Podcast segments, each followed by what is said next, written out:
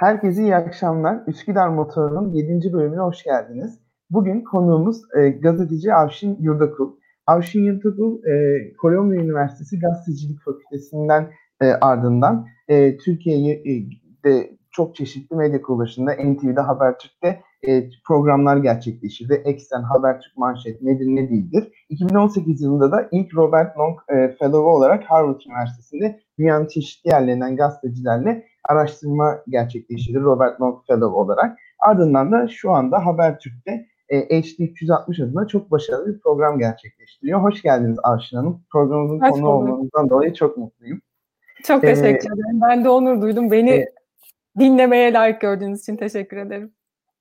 Çok teşekkürler. Ee, ilk sorum aslında e, hemen başlayalım. Ee, Türkiye'de ABD seçimleri çok yakından takip edildi. Bir sürü program yapıldı ki burada da başlamadan önce size çok teşekkür etmek istiyorum. Beni de hep yayınlarınıza, seçim programlarınıza davet ettiniz ve çalışmalarımın hani duyulması konusunda katkınız gerçekten çok büyük. Yani evet, en çok başarılı o gerçekten... senin bileğinin hakkı Yunus Emre. Hiç öyle öyle bir şey yok. Kim iyiyse onu e, almaya gayret ediyorum konuk olarak. Çok teşekkür ederim ben de katkıların için hem de çok kaliteli programlar gerçekleştirdiniz ve hani e, bu Amerikan seçimlerinin konuşulması konusunda e, gayet de e, çok e, büyük bir e, katkınız oldu. E, ama genel olarak e, bu e, seçimler daha önceki seçimlere göre sanırım daha çok mu konuşuldu? Bütün dünya Amerikan seçimlerini takip ediyor, bütün programlar ama Türkiye'de e, buna yönelik bir olumsuz tepki de geldi bazı insanlardan sosyal medya aracılığıyla. Yani neden Türkiye bu seçimleri bu kadar yakından takip etti ve sizce bu genel olarak medya başarılı bir sınav verdi mi bu seçimleri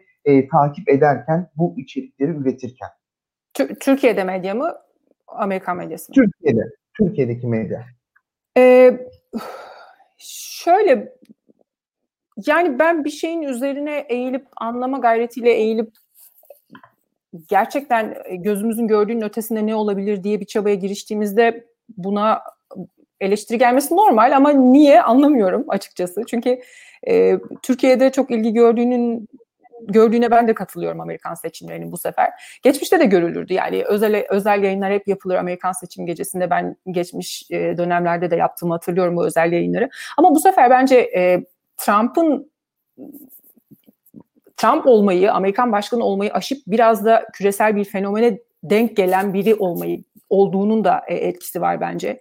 E, liderlik üslubunun, e, uluslararası ilişkilerde nasıl bir e, dil ve yol tutturduğunun, e, Amerika'nın son dönemde çok sert tartışmalar yaşamasının ve bunun da e, yine dünyada yakın takip edilmesini de bence e, sebepler sebepler arasında sayabiliriz.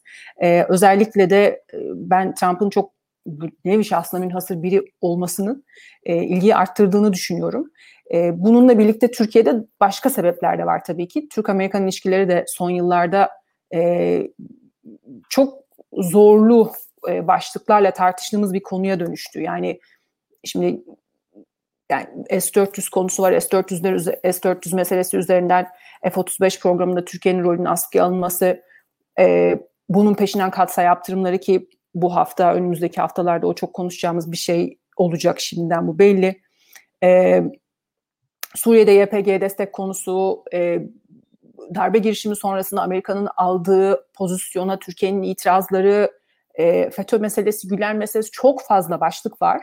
E, arada güvensizliği iyice derinleştiren. Bu açılardan da Amerika'da hangi yönetim gelirse, e, ya kim olursa Beyaz Saray'da biraz Türk-Amerikan ilişkilerinin e, işaretini de biz okuyabileceğiz diye de izledik. Yani dolayısıyla sadece bir elektoral süreci izler gibi izlemedik Amerikan seçimlerini. Türk-Amerikan se- e, ilişkilerinin geleceğini izlediğimiz için de e, o isimler bize o açıdan da fikir vereceği için e, daha dikkatli izledik diye e, düşünüyorum. Bir de Trump tabii e, her ülkede ilgi çeken bir liderlik tarzı sergiledi. Ama Türkiye ile de özellikle liderler arasında yakın bir ilişki olduğu için de daha dikkat çeken, daha e, her söylediği söyleyeceği beklenen ya da takip edilen birine dönüştü. Bence Türkiye'de bir de öyle e, özel bir e, ilgi oluştu diye düşünüyorum. Galiba bu sebeplerden ötürü kabaca e, Türkiye'de de büyük ilgi gösterildi bu dönemde. E, peki Amerika'ya geçelim. Amerikan Hı-hı. medyasını siz çok yakından takip ettiniz. Orada bulundunuz, oradaki gazetecilerle çeşitli etkinlikler düzenlediniz. Hatta seçim sürecinde de Amerikan medyasının nasıl seçimleri takip ettiğine dair bir makale de yayınladınız. İçeride çeşitli görüşleri olan. Peki genel olarak bize hani daha detayına gelmeden genel olarak ABD medyasının güncel durumunu şu anda mesela Türkiye'den bakınca aslında New York Times ve işte Washington Post dışında sanki böyle e, bir şey yokmuş gibi algı var ama aslında çok daha çeşitli, yerel gazetelerin güçlü olduğu, çeşitli medya organlarının kuvvetli olduğu bir yer. Şu anda Amerikan medyası hakkında böyle bize bir genel değerlendirme yapma şansınız var mı? Nasıl bir durumda, ne, ne kadar büyüklüktedir, etkisi var mıdır, izleniyor mu, okunuyor mu? Hı hı. Ee, izleniyor, okunuyor tabii ki. Ee, ki sen de bir kısmını saydın. Ee, etkin yayın organları içerisinde e, işte New York Times, Washington Post, daha e, batı tarafında işte LA Times, birçok yerli, e, yerel pardon e, gazete, yayın organı o çok başka bir konu. Son dönemde hem sektörün dönüşmesiyle hem de maddi zorluklarla Amerika'da yerel basın çeşitli zorluklar yaşıyor ve belki etkisi eskisi kadar etkin değil. Ama etkin ola gelmiş e, Amerikan medya geleneğinde.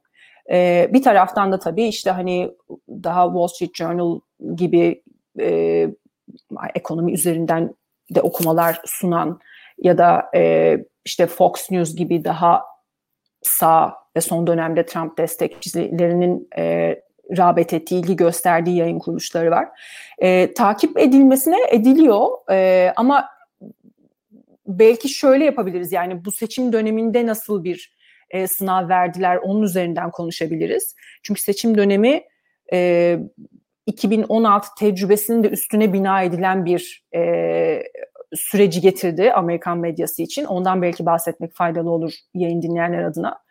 E, şimdi 2016'da bir bir şok vardı Amerika'nın e, gündeminde. Yani basın bunu çok iyi okuyamadığı için, Trump'ın gelişini iyi okuyamadığı için e, büyük bir tartışma vardı. Nerede hata yapıldı, nasıl bunu doğru analiz edemedik diye.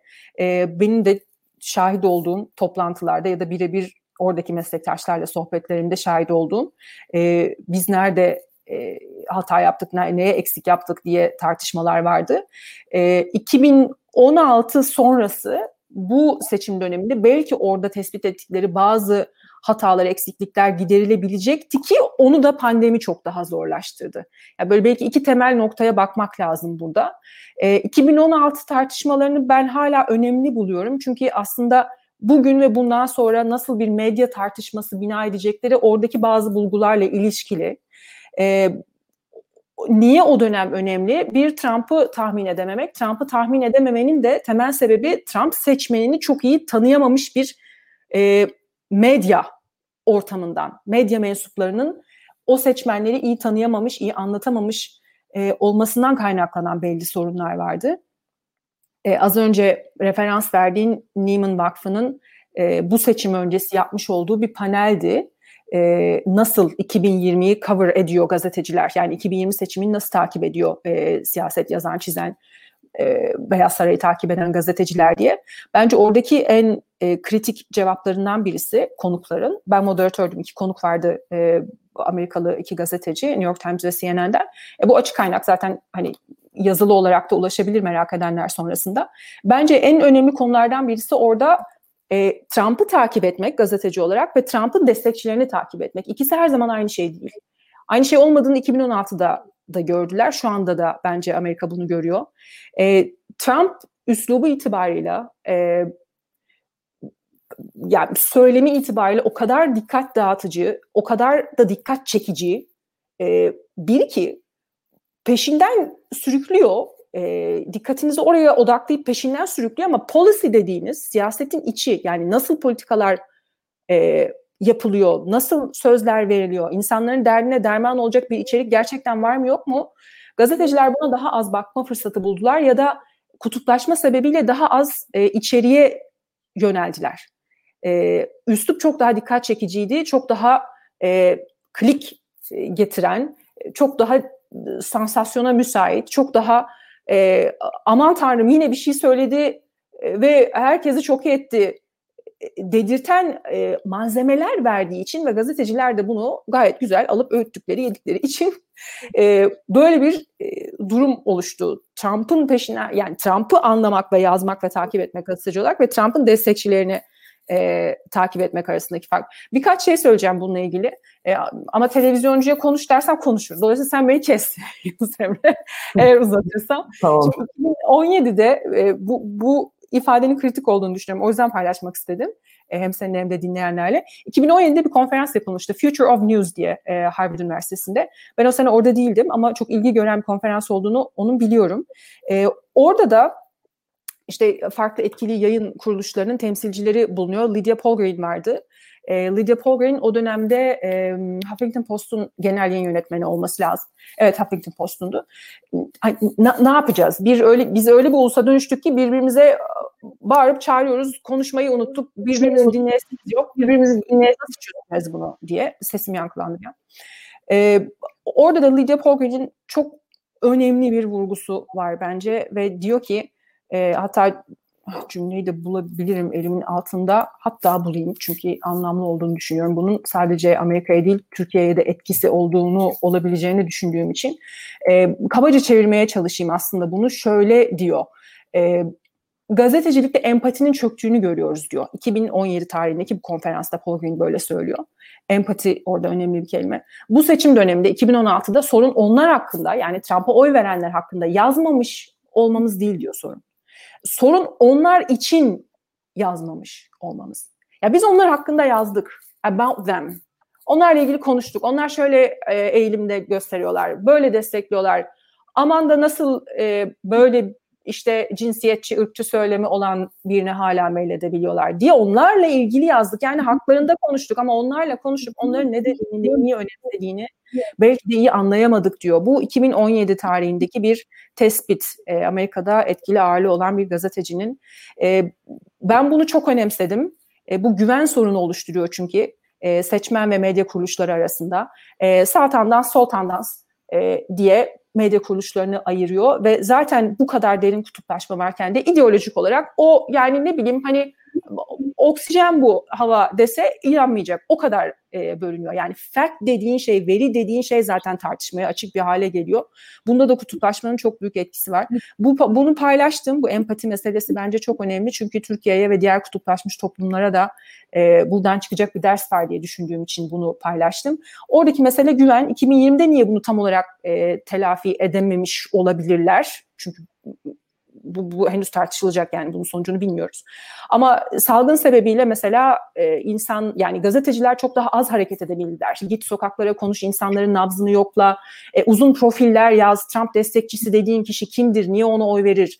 E, ya da Biden'a kim niye yakınlık duyar bunları yazamadılar detaylarına da çok giremediler bir mobilite sebebiyle yani salgın sebebiyle daha az hareket edebildiler İkincisi tabii kutuplaşma artık geçmiş olsun yani Amerika bunu yaşadı e, ve bu bölünmüşlükte açıkçası e, biraz da bize benzediler. Mikrofon uzatıldığı zaman mikrofon nereden acaba üstünü bir okuyor ondan sonra konuşuyor. Yani hani New York Times'dansa zaten dediğimi yazmayacak diye düşünüyor. E, Indiana'ya gittiğinde, Oklahoma'ya gittiğinde. Bunların da etkisi var. Yani kutuplaşma sebebiyle de e, kendisinin kendi olduğu gibi temsil edileceğinden kuşku duyanlar konuşmadılar da bir taraftan e, basına ve anketçilere de o ayrı bir konu tabii. E, bu yüzden de aslında 2016 ve 2020 tecrübeleri birbirinin peşinden gelen önemli dersler barındıran e, dönemler diye düşünüyorum ben. Özellikle basının seçimlerle ilgili performansına bakacak olursan. 2016 seçimden önce Trump e, e, medyayla aslında da bir e, yarış içerisindeydi ve e, ilk defa e, gazeteciler aslında bir siyasi kampanyada hedef gösterildi. Trump'ın ilk skandalı engelli bir gazetecinin taklidini kürsüden yapmasıydı. Ardından da gazeteciler yeri geldiğinde mitinglerden kovuldu. Yeri geldiğinde CNN muhabirine işte sen zaten haberci değilsin propagandacısın dendi. O süreçte CNN de çok aktif bir şekilde yanıt verdi. Yani normalde aslında belki daha objektif kalabilecekken hani belki kaldı mı kalmadı mı belki onun değerlendirmesini yaparsınız ama genel olarak Trump'a çok aktif bir yanıt verdi. Ve Trump kendi tabiriyle ve başka siyasi yorumcu tabirleriyle orada manşetlerle vuruşa vuruşa bir seçim kazandım e, dedi aslında günün sonunda. Yani Trump'la medyanın rakipleşmesi e, aslında e, sadece Trump nedeniyle mi oldu? Karşılıklı pay var mı? Yoksa medya Trump'ın e, tuzağına mı düştü? Yoksa ne yapabilirdi? Bunu aslında size sormak istiyorum. Özellikle gazetecilik ve ABD üzerinde iyi gözlemleriniz olduğu için. Ee, ya, bu çok zor bir soru ve sadece yorum yapabileceğimiz, e, doğrusu budur asla diyemeyeceğimiz bir konu. Çünkü bakış açılarıyla ilişkili bu. Ee, az önceki soruya cevabımda söylediğim şey bir kısım burada da faydalı bir bilgi bence. Ee, o da şu, üslubun peşinden giderek içeriği kaçırmak, yani içerikte tam olarak ne diyor? Ya policy proposal nedir? Aslına bakarsanız gazetecilikte, gazetecilikteki temel fonksiyon toplumu bilgilendirmek için çünkü günün sonunda bu o insanların hayatını etkiliyor. Bu insanlar gidip ona göre seçim yapacaklar, oy verecekler. Bu insana, vatandaşa o bilgiyi vererek onu desteklemek. Yani informed citizen konusu. Bunu yaratabilmek için basın bir faaliyetinin olması gerekiyor. Şimdi bu çok zorlaşıyor e, kutuplaşma bu seviyedeyken haliyle. Üstüne Trump'ın çok kendine has bir üslubu olan birisi. Yani Amerikan siyasetinde gerçekten e, siyaset sahnesinden çekilsin çekilmesin çok konuşulacak, tartışılacak iz bırakmış birisi olduğu aşikar. E, bir de onun üslubu e, işte böyle kavgaya davet eder halde e, eğer cevap vermezsen kaçıyorsun diye tahrik eder halde bir üslubu da olduğu için e, bu basın için gitgide e, ne yapın ne yapmak lazım burada diye zor bir soruya e, dönüştü. Ne yapılması lazımın cevabını ben bilmiyorum. E, farklı tartışmaları başlattı Amerikan gazeteciliğine Trump dönemi. Onu takip edebildim ama hem gözlem hem de e, oradaki meslektaşlarımla konuşmalarımda ya onların da kafalarında deli sorular vardı yani şu an bizim bahsettiğimiz gibi. Mesela başkanın her dediği haber midir? Şimdi yapmalı mıyız? Haber yapmalı mıyız başkanın her dediğini? Başkan tweet atıyor. Başkan sabah uyanıyor başlıyor tweet atmaya. İşte Allah ne verdiyse yani yazıyor. Şimdi her dediğini haber yapar mısın? Her dediğinin içerisinde önemli bir e, bir şey olabilir de olmayabilir de. Gün içerisinde o bir e, devlet politikasına dönüşebilir de dönüşmeyebilir de. E, nasıl göreceğiz biz bunu?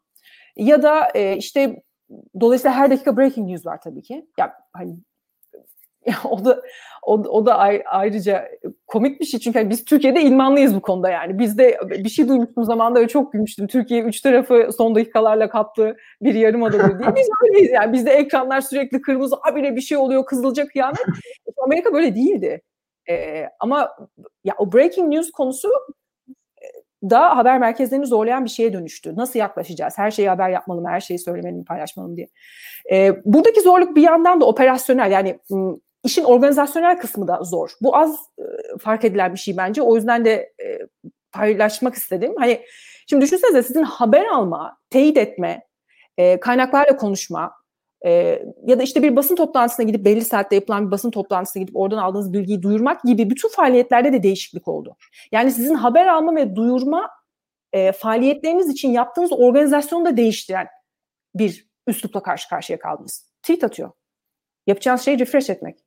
Yani açacaksın notification'ı oradan refresh edip bakacaksın yani ne diyor diye. Şimdi bu da zorlayıcı bir şey e, gazeteciler için.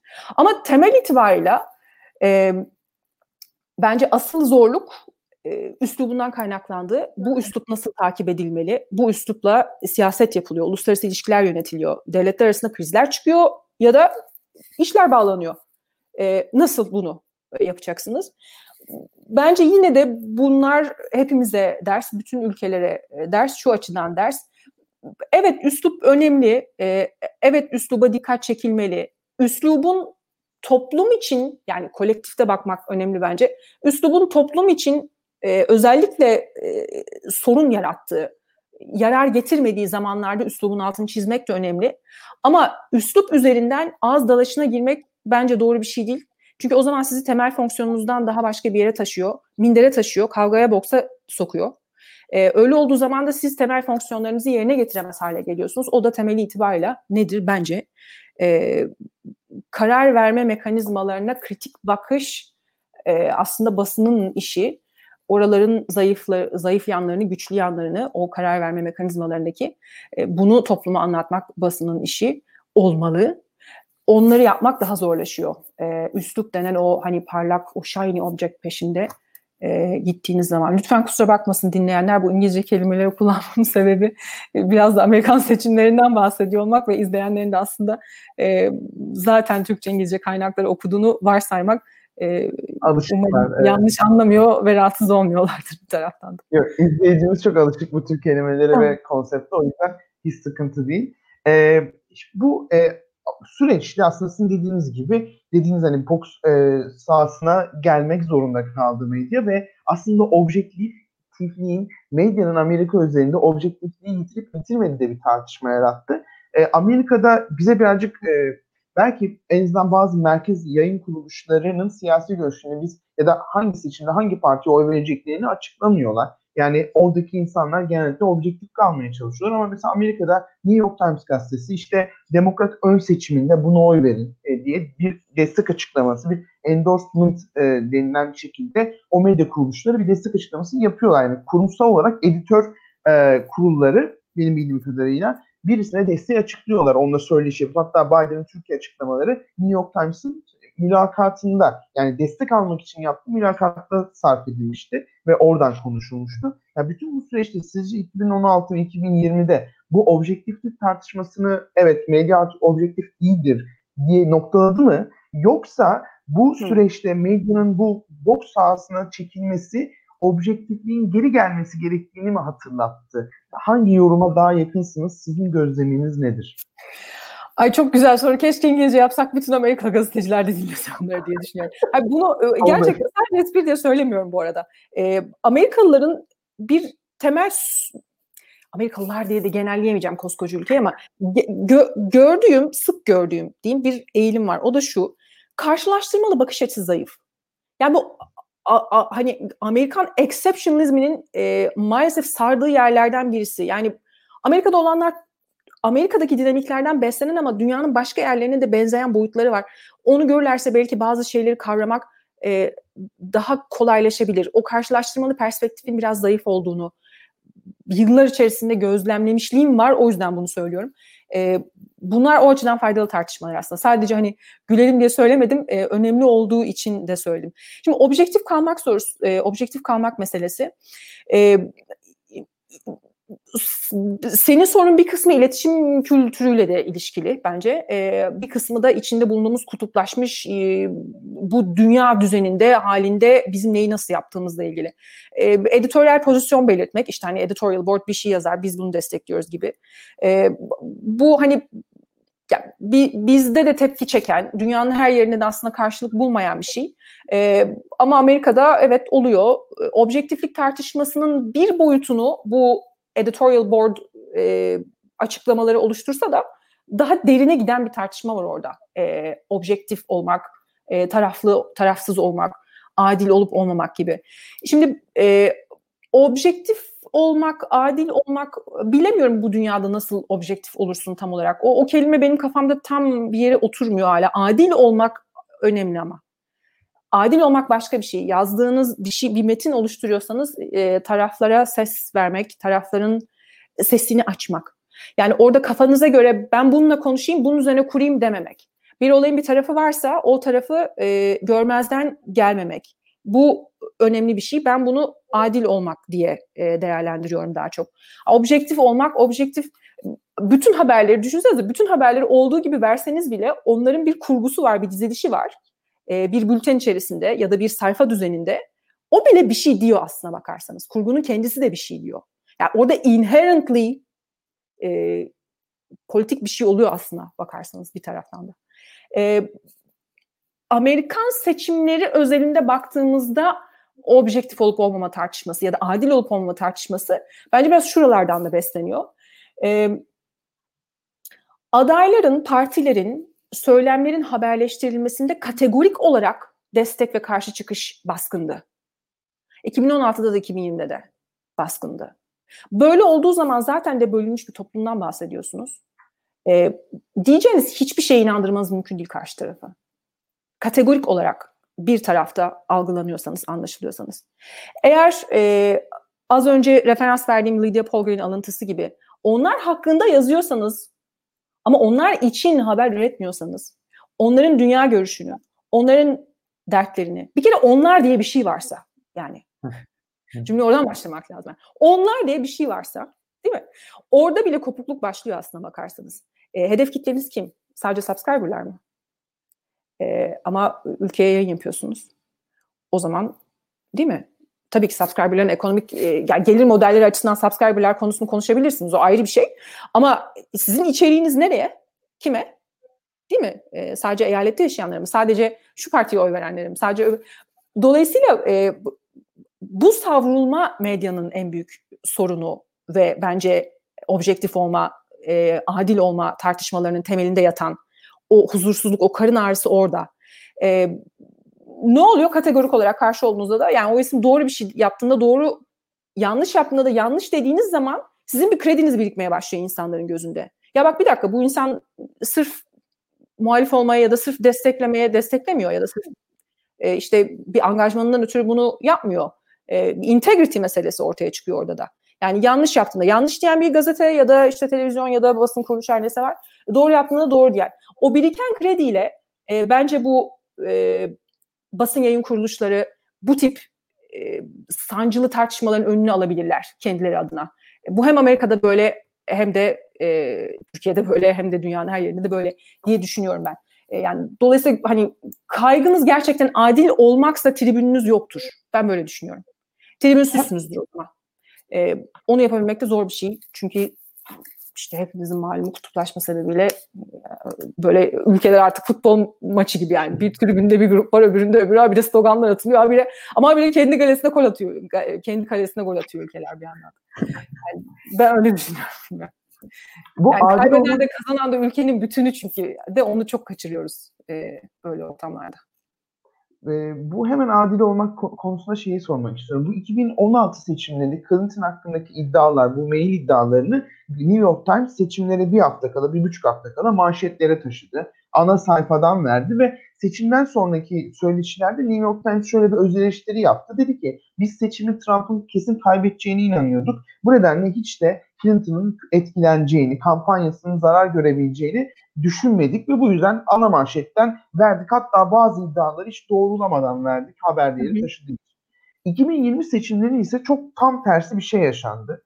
Ee, Biden hakkındaki iddialar işte doğrudur değildir. Onun detaylarını hani daha belki ilerleyen zamanlarda öğreneceğiz ama Hunter Biden hakkındaki iddialar, onların mail sızdırma haberleri yayınlamadılar. Çok küçük e, puntolarla yazıldı.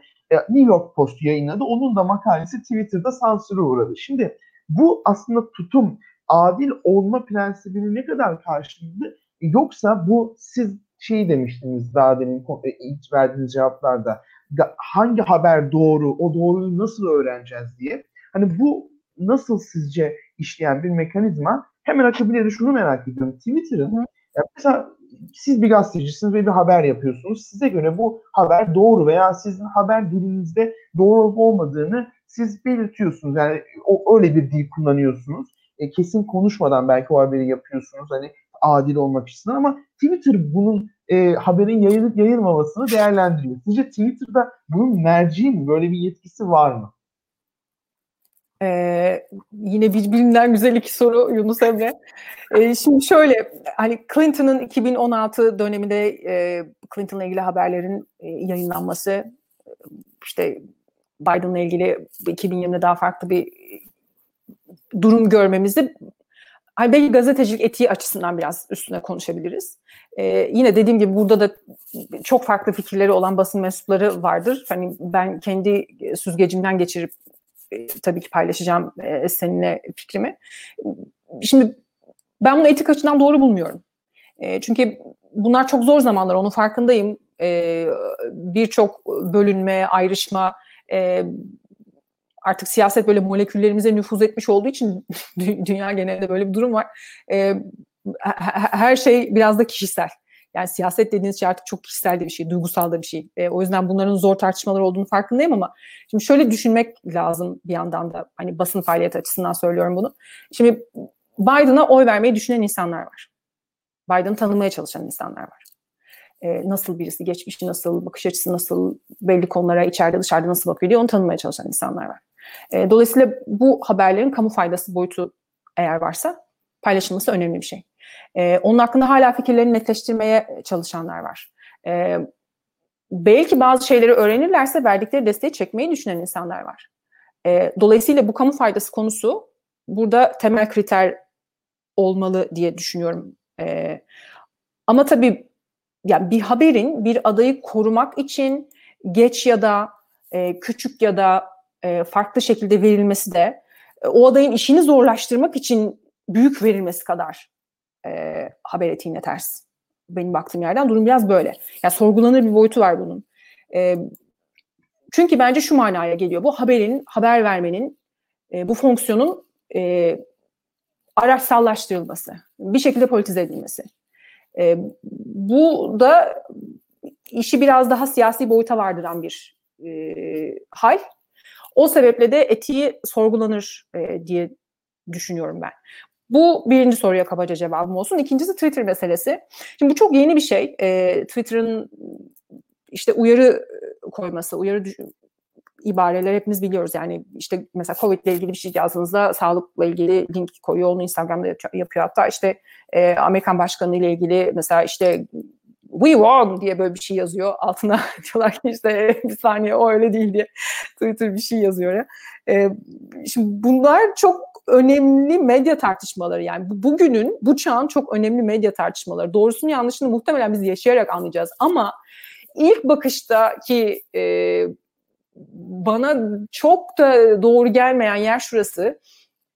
Bunu yapmaya başladığınızda e, bir iletişim platformu olarak sizin göreviniz, rolünüz değişmeye, dönüşmeye başlar. E, bu dönüştüğü zaman da siz e, bilginin serbestçe dolaştığı bir platform olmaktansa biraz daha hakemlik e, yapar gibi de görünmeye başlıyorsunuz. Bu da zor bir pozisyon e, bu tip platformlar için diye düşünüyorum. E, ya o zaman sosyal medya platformlarının e, doğru olmayan haberlerin yayılmasındaki rolüne bu, bu çok kritik bir soru. E, sosyal medya platformlarının mutlaka evet rolü olmalı ama o böyle mi işlemeli? E, benim buna yani kristal küre sorusu tam bir cevabım yok. E, açıkçası yalan haberlerin yayılmasının önüne geçilme, geçilmesi için de sosyal medya platformlarının kendisinden mi başlamalıyız? Oradan hiç emin değilim. Çünkü bununla ilgili çalışmalar var. İnsanlar neden ha- yalan haber, e, yani fake news denen şeyi, ya false content, bunu niye yayıyor? E, niye basıyor ona retweet, retweet? Yani e, istediğin kadardaki retweet endorsement değil. Kutuplaşmış toplumlarda algısı endorsement olduğu yani. Böyle. Yani olgunun önüne geçiyorsa algı böyle bakılıyor bir yandan da. Ve geçilmiş durumda birçok toplumda, bizimki dahil. E, Nereden başlayacak o zaman? Mesela MIT'nin yaptığı bir e, çalışma var bununla ilgili. Çok geniş bir dataset kullanarak bakıyorlar. Niye insanlar fake olanı yani şey yapıyor, sirkülasyona sokuyor, dolaşıma sokuyor diye. Bu baktıkları kategoriler içerisinde mesela en çok siyasetle ilgili haberlerin, siyasetle ilgili yanlış içeriğin e, sık dolaştırıldığını e, görüyorlar bu MIT çalışmasında. Ya da mesela Nyhan, Brandon Nyhan o da başka bir akademisyen. E, yine Amerikan bu işte fact checking, false news bu konulara e, yakından bakan çalışan birisi. E, o çalışmalarda da mesela insanların duygularını harekete geçiren, onları şoke eden, e, bir şekilde sarsan e, içeriğin daha çok ya yanlış içerik ama hani bu etkiyi yaratıyor insanda. Bunu yaydığını e, söylüyorlar. Şimdi Dolayısıyla bu ne demek? E, temelde bir bölünme var, temelde bir kutuplaşma meselesi var, temelde bir güvensizlik meselesi var, biz ve onlar var. Bir kere sizinkilerden geliyorsa whoever they are yani. Zaten daha çok güvenir oluyorsun o içeriye. E, bunların önüne geçemediğimiz ya da tartışmayı buralardan başlatamadığımız zaman sosyal medya platformları ne yapsına getirdiğimiz zaman bence zaten resmin bütününü de göremiyor oluyoruz. E, dolayısıyla buralarda da e, yapılması gereken çok iş var. İyileştirmeler olması gerekiyor. İyileştirmeler ve iyileşmeler olması gerekiyor. Yani bizim de toplumların da iyileşmesi gerekiyor bir şekilde. O temel mesajlarla e, çok ayrı boyutları var tabii o temel mesaj deyince işin hani siyasete de varıyor o e, medya etiğine kültürüne de varıyor o. E, ama buralardan iyileşerek de iyileştirerek belki e, daha temiz bir m, temizden kastım steril tek düze bir şey asla değil ondan bahsetmiyorum ama e, teyitli bilginin en azından daha güvenle sirküle ettiği e, medya ortamları, daha geniş söylemek lazım onu enformasyon ortamları. Çünkü buna hem klasik medya platformları dahil hem sosyal medya platformları dahil. Ben, bence öyle varılabilir. E, o yüzden işimiz çok zor. Orada bırakayım. E, e, gazetecilerin kendilerine gelen haber kaynaklarını nasıl doğrulaması gerektiği o süreci konuştuk ama bir de siyasetin yalanı söylemesi özellikle bu post döneminde yalanın ve popülizmin kullanılması Amerika'da çok e, ayyuka çıktı. Trump özellikle seçim sonuçlarını çok bariz bir şekilde işte kazandım dedi yeri geldi. Ne yeri geldiğinde e, bu oylar nereden geliyor? Kamyonla getirdiler falan. Yani bütün bunlarda aslında bir yalan siyaseti var. Şimdi bu noktada medya kuruluşlarının ne yapması gerektiği de aslında bu kadar hep belki siyasette hep yalan vardı ama belki bu kadar bariz ve ilk, ilk başta duyulan yalanların yoğun kullanılması belki bu döneme denk geldi diyebiliriz. Bu e, medya kuruluşlarının yaptığı şeyler mesela bazen münazarada bir fact checking oluyor. Hemen altına işte bu doğru değil yazılıyor veya programdan sonra deniyor veya bazen muhabir e, başkanın veya siyasetçinin sözünü kesip hayır başkanım bu dediğiniz doğru değil diyor. Bu görüntüler son bir senedir Amerika'da çok yaşandı. Trump'ın ABC News'te söyleşiye başlamadan bitmesi, o görüntülerin yayınlanması ya da çoğu Amerikalı siyasetçi yani Twitter'da hep 2-3 dakikalık işte gazetecinin e, en son Avusturya Başbakanı'nı sözünü kesip hayır başbakanım doğru değil diyen bir muhabir. Yani bütün bunlar dışında bu, bunlar çok popülerleşti. Bunun yerine etik kapsamında ne olduğunu düşünüyorsunuz? Ne yapılması gerektiğini düşünüyorsunuz? İkincisi e, Trump'ın bazı konuşmaları kesildi veya yayınlanmadı medya kuruluşları tarafından. Hatta e, bu Trump da kendisinin makamına bir hakaret olduğunu söyledi. Nasıl benim konuşmalarımı Amerikan başkanının konuşmasını kesersiniz dedi. Bütün bunların dışında bu acaba e, doğru bir yöntem mi yoksa e, yapacak başka bir şey mi yoktu? Bu siyasetin yalanıyla medya nasıl mücadele ediyor? Şimdi bu bizi veri doğrulama işine taşıyor. E, fact checking konusuna taşıyor biraz. E, ve siyaseti e, siyasetin içeriğini, doğru olmayın içeriğini nasıl e, peşinden koşmalıyız, koşarıza getiriyor. Şimdi e, ya şimdi veri doğrulama gerekli bir şey. Veri doğrulama, yani fact checking denen şey yapılmalı. E, faydalı. Çünkü aslında gazetecilik yaptığınızda, e, yapabildiğinizde e, tarihe not düşüyorsunuz bir taraftan. Bu demek. Dolayısıyla o kaydın doğru oluşması açısından önemli. E, nasıl yapılacağı, biçim açısından, üslup açısından nasıl olması e, en etkin sonuçları verir. Bu belki e, yıllar içerisinde yine bizim deneyerek bulacağımız, e, tecrübe edeceğimiz bir şey. Çünkü aslına bakarsan gazetecilik faaliyetinin temelinde zaten veri doğrulamak var ama bugün aldığı hal biraz daha farklı. Yine bu e, işte hakikat sonrası post-truth çağ dediğimiz fake news söyleminin bu kadar e, hani tartışmaların göbeğine oturduğu bir dönemde. E, yani mesela işte aklıma hemen o geldi Trump'ın işte Kellyanne Conway'in alternatif factler demesi, hani bununla birlikte çok ciddi bir tartışma başlaması, fact'in alternatif mi olur diye. Ya bütün bunlarla çok daha hız kazanmış bir tartışma bu. Şimdi Amerika'da ters tepmesi e, ya tabii bu arada fact checking denen şeyin doğmasının e, çok fark birbirine benzeyen ama farklılaşan sebepleri var. Yani Amerika'da niye, Türkiye'de niye ve nasıl? E, Akın Akın'ın çok iyi çalışması var bununla ilgili. Yeri gelmişken onu söyleyeyim. Çok kapsamlı bir çalışması var fact checking üzerine. Türkiye'de e, ona ilgilenenler baksın diye aklıma gelmişken söylüyorum. E, ya şöyle bir durum var. Şimdi mesela Amerikan televizyonlarına nasıl yapıldığına e, baktığımız zaman işte Trump bir ya bu ters tepen bir şey biraz e, Trump'ın karşısında pardon Trump destekçileri arasında ters tepmesinin, Trump'a da malzeme vermesinin biraz sebebini ben şöyle anlıyorum. İşte konuşma bitiyor, Trump'ın konuşması bitiyor. Sonra işte e, CNN'in özellikle bu iş için zaten bir editörü de var. E, işte diyor ki Trump lied 78 times during his address to the nation diye başlıyor böyle. Ondan sonra şimdi yalan söyledi bilmem kaç kere, yalanlar da şunlar şunlar şunlar e, diye anlatıldığı zaman ya şimdi dediği doğru e, aslına bakarsanız ama bu sefer de karşı tarafa şöyle bir e, gol atma fırsatı doğuyor. O da şu E, yani Trump destekçisi zaten o ekrana bakmıyor muhtemelen. En fazla bakıyorsa işte hani bilerek e, editoryalize edilmiş soundbite'lar üzerinden Twitter'dan görüyordur zaten ne dediğini. Onda da diyeceğini diyordur zaten. Yine siz işte vay kim oluyorsunuz benim başkanıma yalancı diyorsunuz oluyor. Trump da diyor ki vay sen kim oluyorsun da bana yalancı diyorsun diyor. Yani dolayısıyla bu böyle bir şey de peşinden getiriyor. Bu, burada bir e, sıkıntı e, doğuyor ister istemez. Yani e, şunu fark etmek belki bu tartışmalara e, katkıda bulunabilir. E, ben burada hiç siyah cevap, beyaz cevaplar veremiyorum. Çünkü sorduğumuz ve konuştuğumuz birçok şey bence henüz süreçler. Evet. Ya da benim cevaplarım yok. Ben bilmiyorum demek konusunda da rahatım çünkü bilmiyoruz. Henüz bilmiyoruz. Zor bir dönem yaşıyoruz. Bütün toplumlar, e, basın kuruluşları kendi tecrübemizce anlamaya gayret ediyoruz. Dolayısıyla en fazla burada bizi dinleyenlere benim sunabileceğim şey bu içinden geçtiğimiz süreçlerde not ettiklerim e, hani posterity için dediğim e, hani not ettiklerimi paylaşabilmek. Dolayısıyla doğru cevapları bilmiyorum. Sadece tartışmaları izlemeye, anlamaya gayret ediyorum. Ama burada hani e, işte fact checking'in bu ters tepmesi meselesiyle ilgili e, şunu görmek de lazım. Yani bir şey doğru değilse onu düzelttiğinizde ters tepmesi çok ilginç değil mi aslında bakarsanız? Yani bir yalanı seçmek demek bu değil mi? Yani zaten onu destekleyen onun yalanına da inanmak istiyor. İnanır.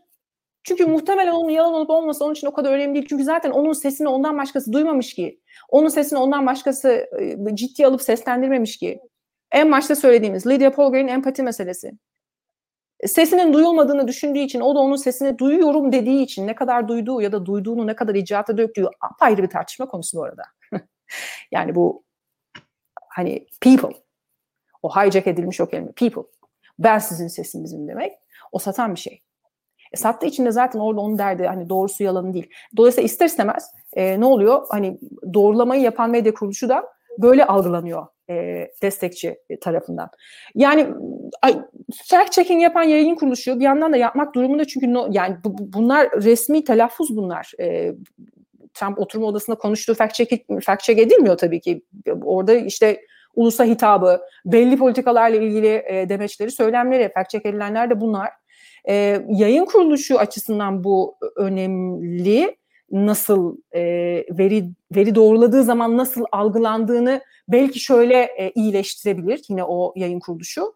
E, herkesin sesini duyan, e, herkesin sesine yer açan bir algıya sahipse o yayın kuruluşu bu da yine bir süreçle olur. Bu da yine bir kredi e, inşa etmekle olur.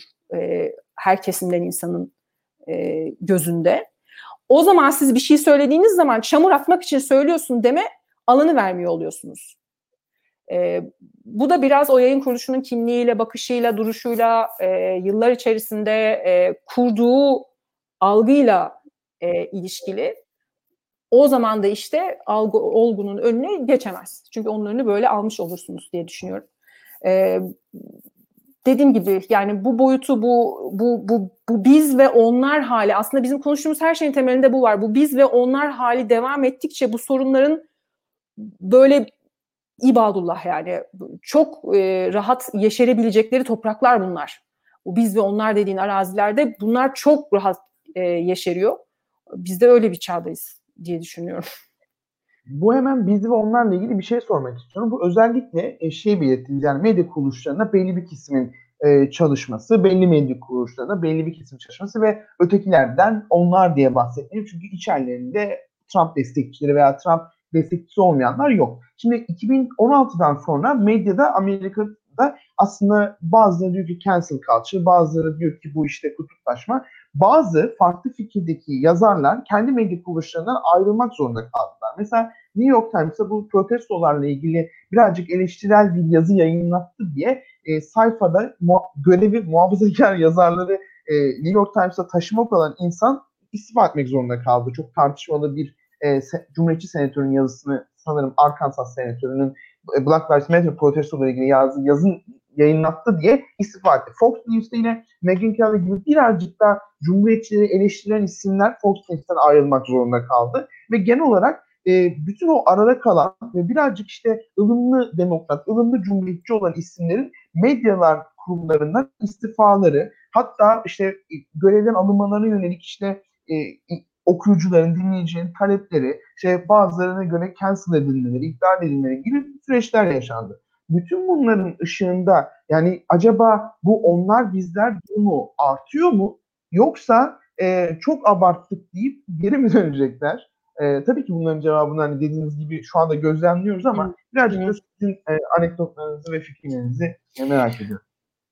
Şimdi bu e, hani Cumhuriyetçilere yakındır, e, işte ne bileyim çalışıyordur New York Times'a ayrılmıştır ya da tam tersi eğer varsa ya olabiliyor yok değil tabii de e, bu bu biraz haber merkezlerindeki çeşitlilik e, tartışmasını da e, işaret etmeye gerekiyor. Yani newsroom diversity denilen konu şu anda Amerikan medyasının en çok tartıştığı konulardan birisi.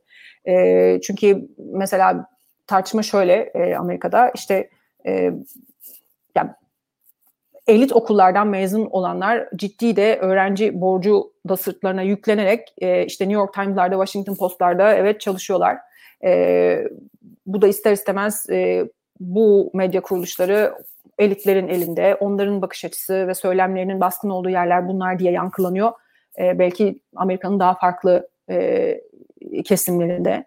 E, ya da işte hani eğer daha çok e, black gazeteci haber merkezlerinde, ana akım haber merkezlerinde çalışırsa e, sizin farkında bile olmadığınız ayrıcalıklarınız sebebiyle asla görüp bir haber değeri bile e, olduğunu fark etmediğiniz şeyleri insanlar kendi tecrübeleriyle, kendi e, filtrelerinden o güne kadar geçirmiş ve biriktirmiş olduklarıyla görebilirler. Dolayısıyla bu da haber bakışınızı çeşitlendirir diye bir tartışma var. Burada da bu işte privilege konusu çok önemli bir konu.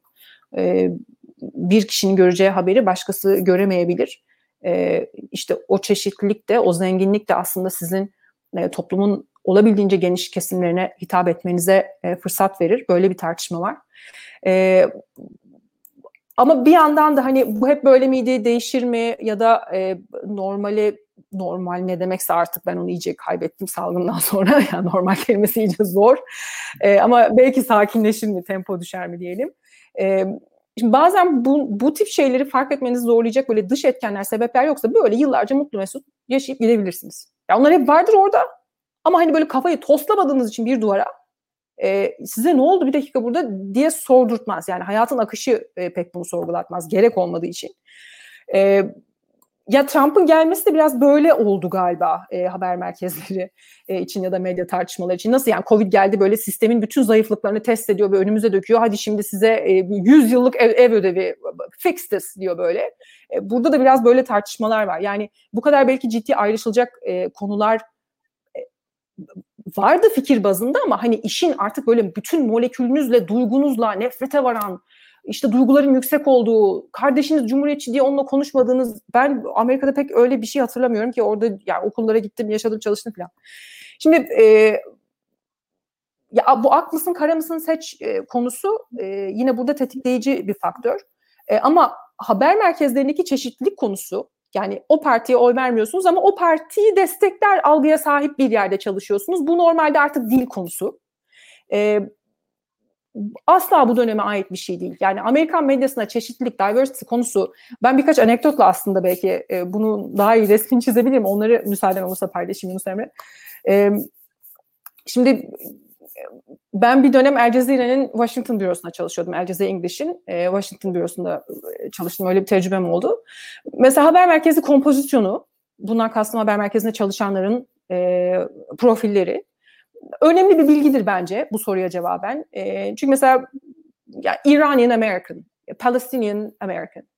Yani bir şekilde yani bölgeyle bir bağlantısı var ailesi üzerinden ya da işte e, getirdiği kültür üzerinden, yaşanmışlık, yaşamışlığı üzerinden. E, yani çoğu ya onlarla mesela ben sohbetlerimi atıyorum sonuçta birlikte aynı yerde çalışıyoruz. E, hani haber merkezlerinde kendi bakışlarına, kendi bakışını her nasıl tanımlıyorsa çok karşılık bulmadığını, kendine yer bulamadığını e, sohbetlerini anlatırlardı Amerika'nın diğer haber merkezlerinde. E, belki onlar için e, o bakış açısı daha e, rahat, ya orada daha rahat ettikleri için belki de orada çalışmayı seçmişlerdi.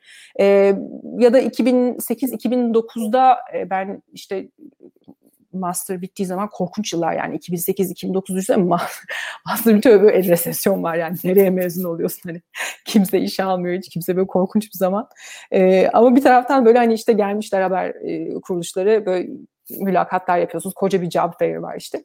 Oradaki konuşmaları hatırlıyorum. E, yani işte galiba yine bir İranlı bir e, öğrenci miydi kadın? İşte hani Amerikan televizyon ekranlarında çok etnik görüneceğimizi e, hani görüntümüzün çok etnik oldu. Mesela hani sana bakarsa sen muhtemelen böyle İslam dünyası ile ilgili patlama, çatlama, korkunç bir şey anlatıyorsundur. Gerçekten bunlar kulağa böyle komik geliyor ama İslam dünyası da bilerek diyorum tırnak içerisinde. Çünkü öyle monolitik öyle bir dünya var çünkü. Bu bakış açısına göre. Yani orada çeşitlilik yok. Hani, evet. Yani bunlar da maalesef çok e, indirgeyici, e, nüansın tamamen ölü olduğu, nüansın olmadığı e, bakış açıları. Şimdi senin orada etnik görünürsün o ekranda demek ne demek? Ben sana bakınca dünyanın bir yerini algılıyorum. Dünyaya dair bir gerçeklik algılıyorum demek. Ben sana bakınca işte muhtemelen Orta Doğulu herhalde Müslüman olabilir. E, bir kadın gazeteci görüyorum demek. E, değil mi? Şimdi bunların hepsi zaten aslında diversity'ye nasıl bakıldığı ile ilgili e, örnekler veriyor. Ya da son örnek mesela bu da ilginç. Belki bugüne daha yakın bir örnek. İşte e, staj yapmıştım ben MSNBC'de şeyden sonra okuldan sonra. Orada da e, Elkhart, Indiana diye bir Elkhart diye küçücük bir yer var Indiana'da. 2008-2009 resesyonda böyle en kötü etkilenen yerlerden birisi ekonomik olarak. Orada da bir şey yapılıyor. E, bu fuar yapılıyor. Yani biraz hani ekonomiyi orayaları canlandırmak bu maksatla. E, biz de hani ekip olarak gitmişiz. Böyle MSNBC'nin de orada bir standı var e, o dönemde. İşte e, haber yapmaya çalışıyoruz. İşte insanlarla konuşuyoruz. Böyle filmlerde gördüğün gibi işte ne bileyim hani böyle tabancalarla ördeklerin gerçek ördek değil hani olacak. İşte böyle fırıldak bir şeylerin böyle, böyle bir fuar. Ee, ben, de işte elimde not defteri böyle kovboy botları işte insanlara soruyoruz ya traktörün kaçıncı taksidiydi işte işinizden olduğunuz ödenek gelecek mi gibi böyle bu tip şeyler soruyoruz. Şimdi orada da mesela hiç unutmadığım e, hatıralarımdan birisidir benim o ülkede. E, MSNBC'nin böyle standı var. E, zaten aynı sol tandanslı bilinen bir e, yayın kuruluşu. Böyle iki kişi geldi ki Aa, siz ne yapıyorsunuz burada e, der gibi bir şey sordu.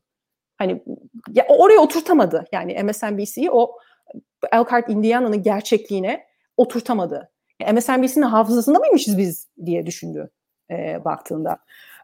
Ben tabii hiç böyle bugünkü idrakımda da değildim. Tabii ki takip ediyorum, anlıyorum ama hani bu derinlikte, bu zorlukta bir mesele olduğunu Amerika'da böyle yıllarca e, kaynayıp kaynayıp sonra da işte bu son seçimlerde yüzeye çıkan e, yani galiba benim idrak edememem zaten çok sorun değil. Amerikalıların kendisi de çok idrak edemedi bunlara. E, seçim sonuçlarında ve analizlerinde gördüğümüz üzere. Orada da e, işte a tabii işte haber için buradayız olur mu hani sizin pro, yani sizin e, yaşadıklarınızı anlatmak yazmak için buradayız gibi birkaç bir şey de yazmıştık yani profil. E, orada o insanların neden şaşırdığı bugün benim için çok daha e, rahat cevap bulabildiğim bir şey. E, yani o 2009 olmalı. 2009 senesinde Elkhart, Indiana'da MSNBC standını görünce siz burada ne, e, vay siz buralara gelir miydiniz diyen insanların şaşkınlığı e, bence bizim bir saate yaklaşık e, konuştuğumuz birçok e, konu başlığına da cevap. Kesinlikle katılıyorum. Ee, söyleşimizin sonlarına geldiği için birazcık daha e, kısa bazı sorulara geçiyorum. Tamam. Ee, şunu merak ediyorum. Siz e, genç yaşınıza rağmen çok tecrübeli bir isimsiniz televizyon e, sektöründe. Şunu merak ediyorum. Trump sizce 2020 seçimlerinden sonra e, iyi bir medya yıldızı olur mu? İyi bir televizyoncu olur mu? Çünkü şunu da gördük. Fox News ile büyük bir tartışma yaşadı. Fox News herkesten önce Arizona'yı e, Trump'a verdi. Diğer medya kuruluşları vermedi ve e, Fox News özelinde özellikle Murdoch ailesiyle büyük bir e, gerilim yaşandığı belirtiliyor ve Fox seçimlerden sonra reytingi düştü. Şimdi e, yeni o an gibi böyle birazcık daha aşırı sağ, böyle tuhaf bir yayıncılık yapan e, haber kanallarına yönlendirdi kendi seçmeni ve Fox News'e zarar vermeye çalıştı. Bir kısım kulis haberlerinde deniyor ki Trump e, gidecek bir televizyon kanalı açacak veya o kanallardan birinin başına geçip e, diyecek ki işte ben buradayım deyip oradan ülke yetmeye ve devam edecek. Sizce Trump'ın kişiliğine dair gözlemleriniz de oldu. Yani bu iyi bir televizyoncu olur mu? Etkisi devam eder mi? Trump bir televizyonun başına geçerse bu bütün dünya için ne ifade eder? Çünkü sanırım bunun örneği olmayacak yine. Çok e, bir şey yani çünkü. E, medya onun için e, eminim e, iştahının kabardığı bir tercihtir. E, çünkü show kültürüyle içi dışlı bir e, CV'si zaten var. Yani The Apprentice üzerinden de e, izleyenler hatırlayabilirler. E, ve bir taraftan da tabii e, şunu da akılda tutmak lazım. Amerika'da show satar. Yani televizyon dediğiniz şey, şey e, ya duygu, sansasyon, hareket biraz bunları da satan bir medyum olduğu için e, aslına bakarsanız tercih etmesi şaşırtıcı olmaz. E, başarısız olacağını hiç düşünmüyorum. Çünkü çok boyutlu düşünen e, bir iş insanı Trump bir taraftan da. E, transactional yetenekleri e, diyeyim yani bu alışveriş e, zekası ve yetenekleri kuvvetli birisi.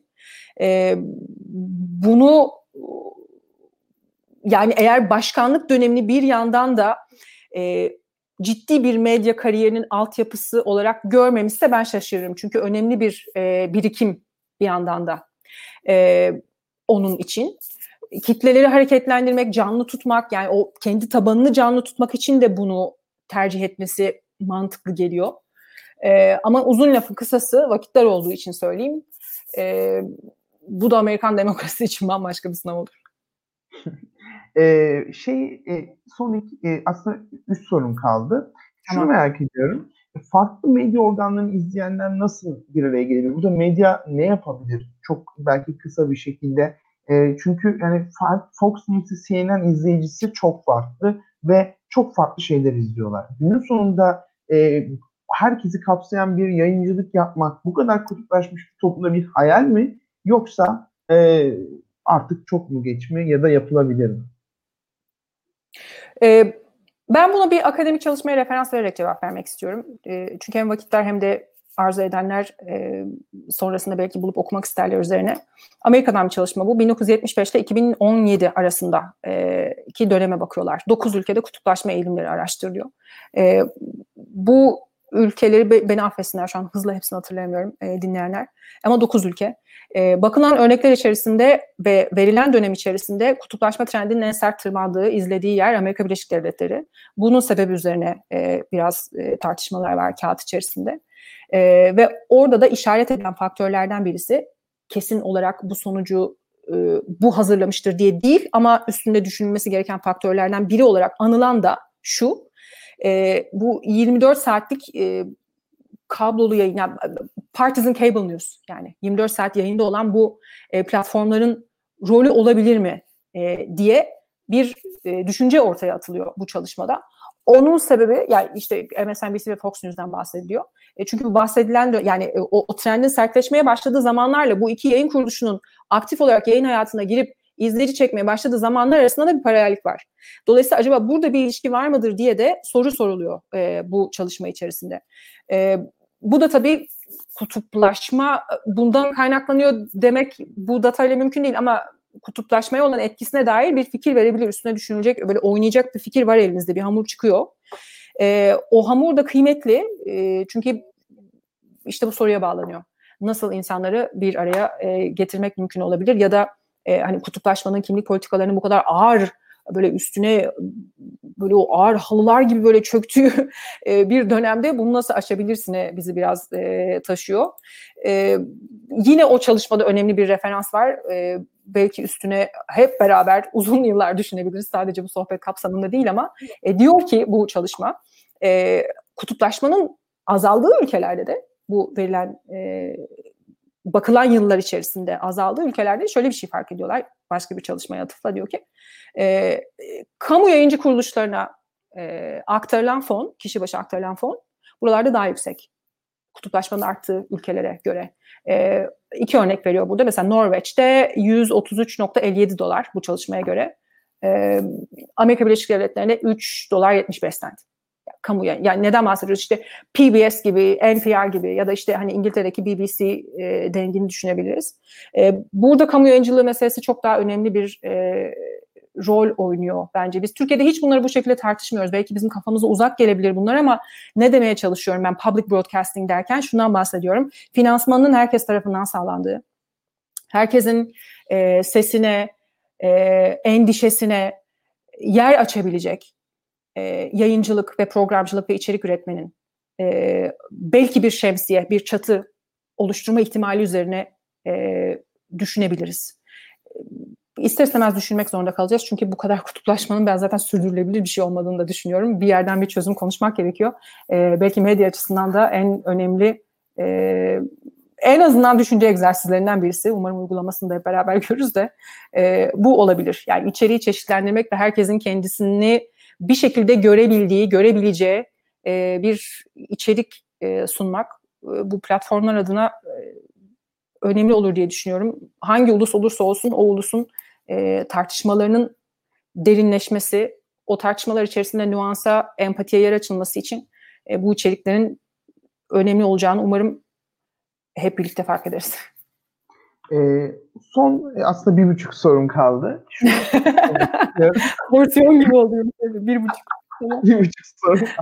Ya şimdi bu 2020 sürecini takip ederken benim gözlemlediğim bir şey kadın gazetecilerin çok aktif olduğu bir yıldı. Gerek münazara yönetimlerine, gerek önemli röportajlarda, gerek Trump'la bizzat e, o fact-checking olayında e, böyle bizzat mücadele eden gazetecilerin büyük bir bölümü kadındı ve yine e, 2020 e, seçimlerin ardından e, bu Beyaz Saray'ın iletişiminde yer alan ekiplerin de neredeyse hepsi e, belki ilk defa kadınlardan oluştu.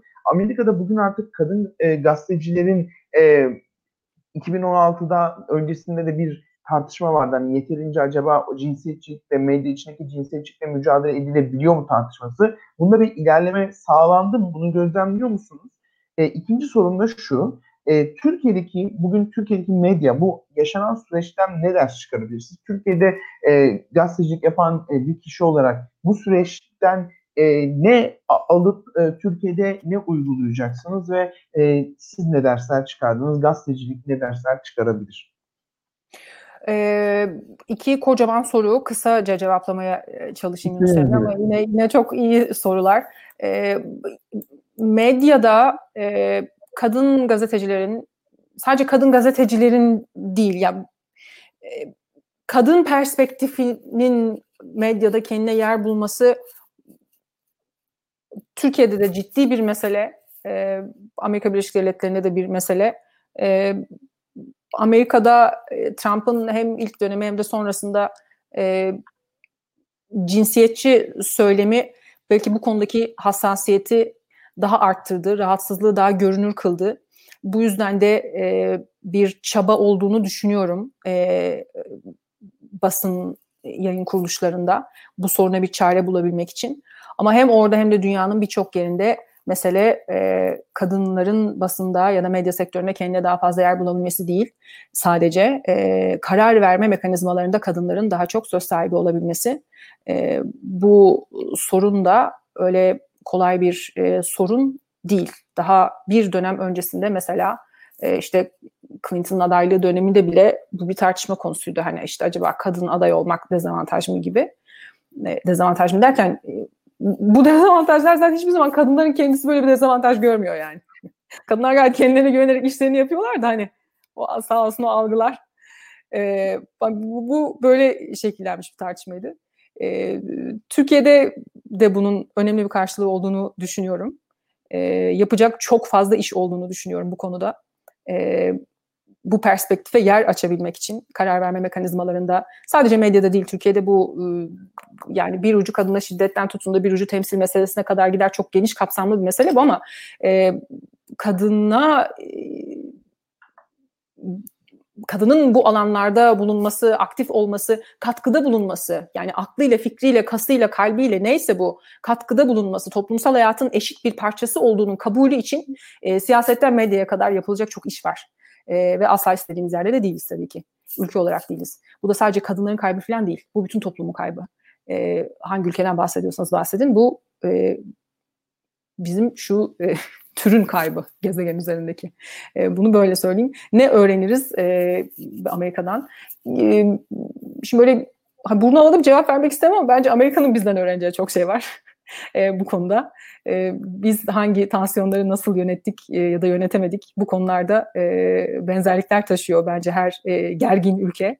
E, belki Amerika için bu faydalı olur. Farklı ülkelerdeki e, örnekleri e, ciddiye alıp ciddiye almak orada önemli. E, çünkü bunun da çok yapıldığını ben en azından kendi tecrübem de çok rastlamadım.